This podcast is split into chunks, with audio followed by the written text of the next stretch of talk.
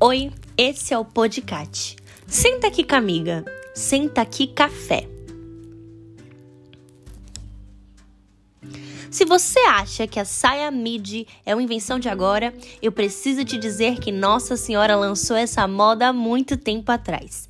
Em 1917, durante a aparição de Fátima, na primeira descrição de Lúcia, uma dos três pastorinhos, ela descreveu Nossa Senhora de uma saia dourada e branca na altura dos joelhos ou seja, uma saia midi. Ela também disse que Nossa Senhora vestia um casaco branco, um manto branco que chegava até a orla da saia, meias brancas e pequenas argolas nas orelhas.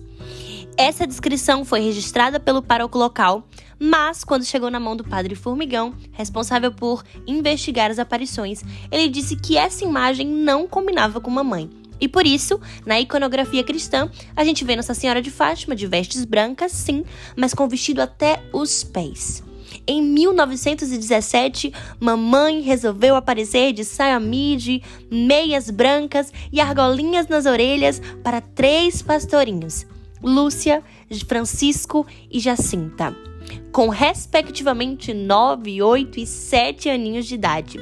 Três pastorinhos pobres, três pastorinhos analfabetos. Mas mamãe escolheu eles para aparecer naquele período de tanta dificuldade, quando Portugal estava tomado pela maçonaria quando sofreu os resquícios, as consequências da Primeira Guerra Mundial, mamãe aparece naquele vilarejo, naquela pequena cidadezinha, e aparece para as crianças que brincavam, brincavam entre si.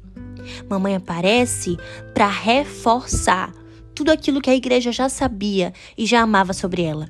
Nossa Senhora aparece com a túnica branca, lembrando as vestes também do Jesus transfigurado, porque Nossa Senhora está revestida de glória, Nossa Senhora está plena de graça, mas, sobretudo, ela está vestida do seu filho Jesus.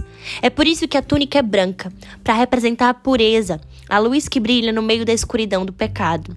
Nessa túnica existem bordados amarelos, amarelos e dourados, porque representam inicialmente as cores da bandeira da igreja, do Vaticano, porque Nossa Senhora é uma mãe que carrega a cada um de nós no seu manto, ela carrega toda a igreja nos seus ombros, no seu corpo, e também dourado, porque ela é rica, ela é toda de Deus e por isso é toda do céu.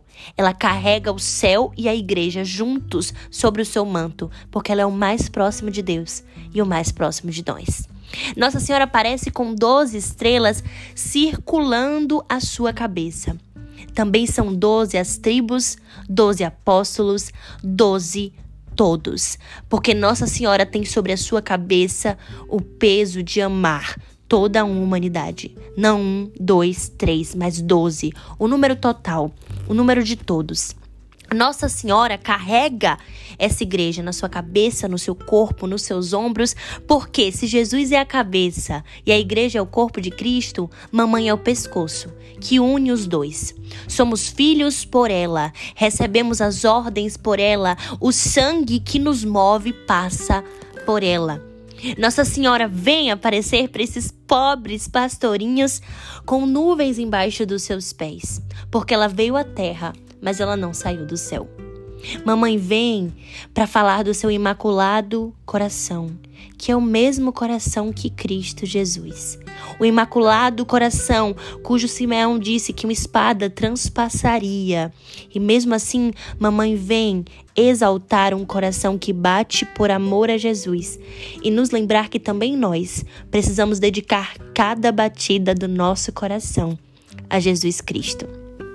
Mamãe vem nos lembrar da necessidade de nós também dizermos sim.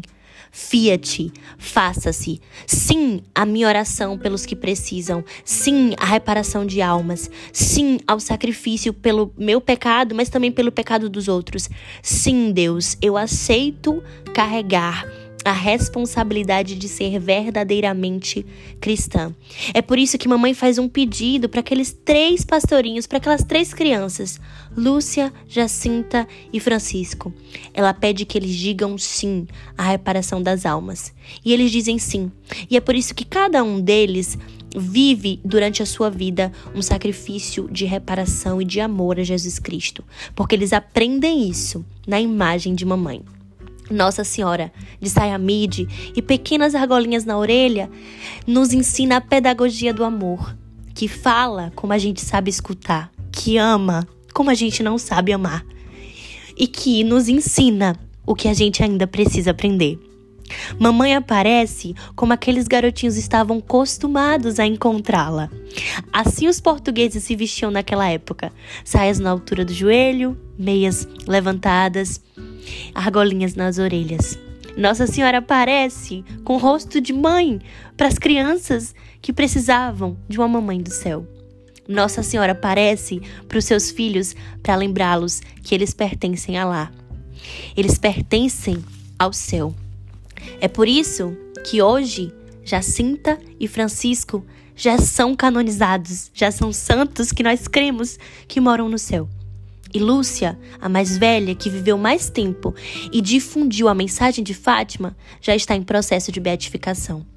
Nossa Senhora também deseja nos lembrar que nós não pertencemos a esse mundo, mas que vestidos de saia midi, de argolas nas orelhas, de meias brancas, de calças, de shorts, seja lá de como você se veste, nós também pertencemos ao céu. Nós seremos os próximos santos, feitos, moldados pela forma Dei, que é Nossa Senhora. Molde de Cristo.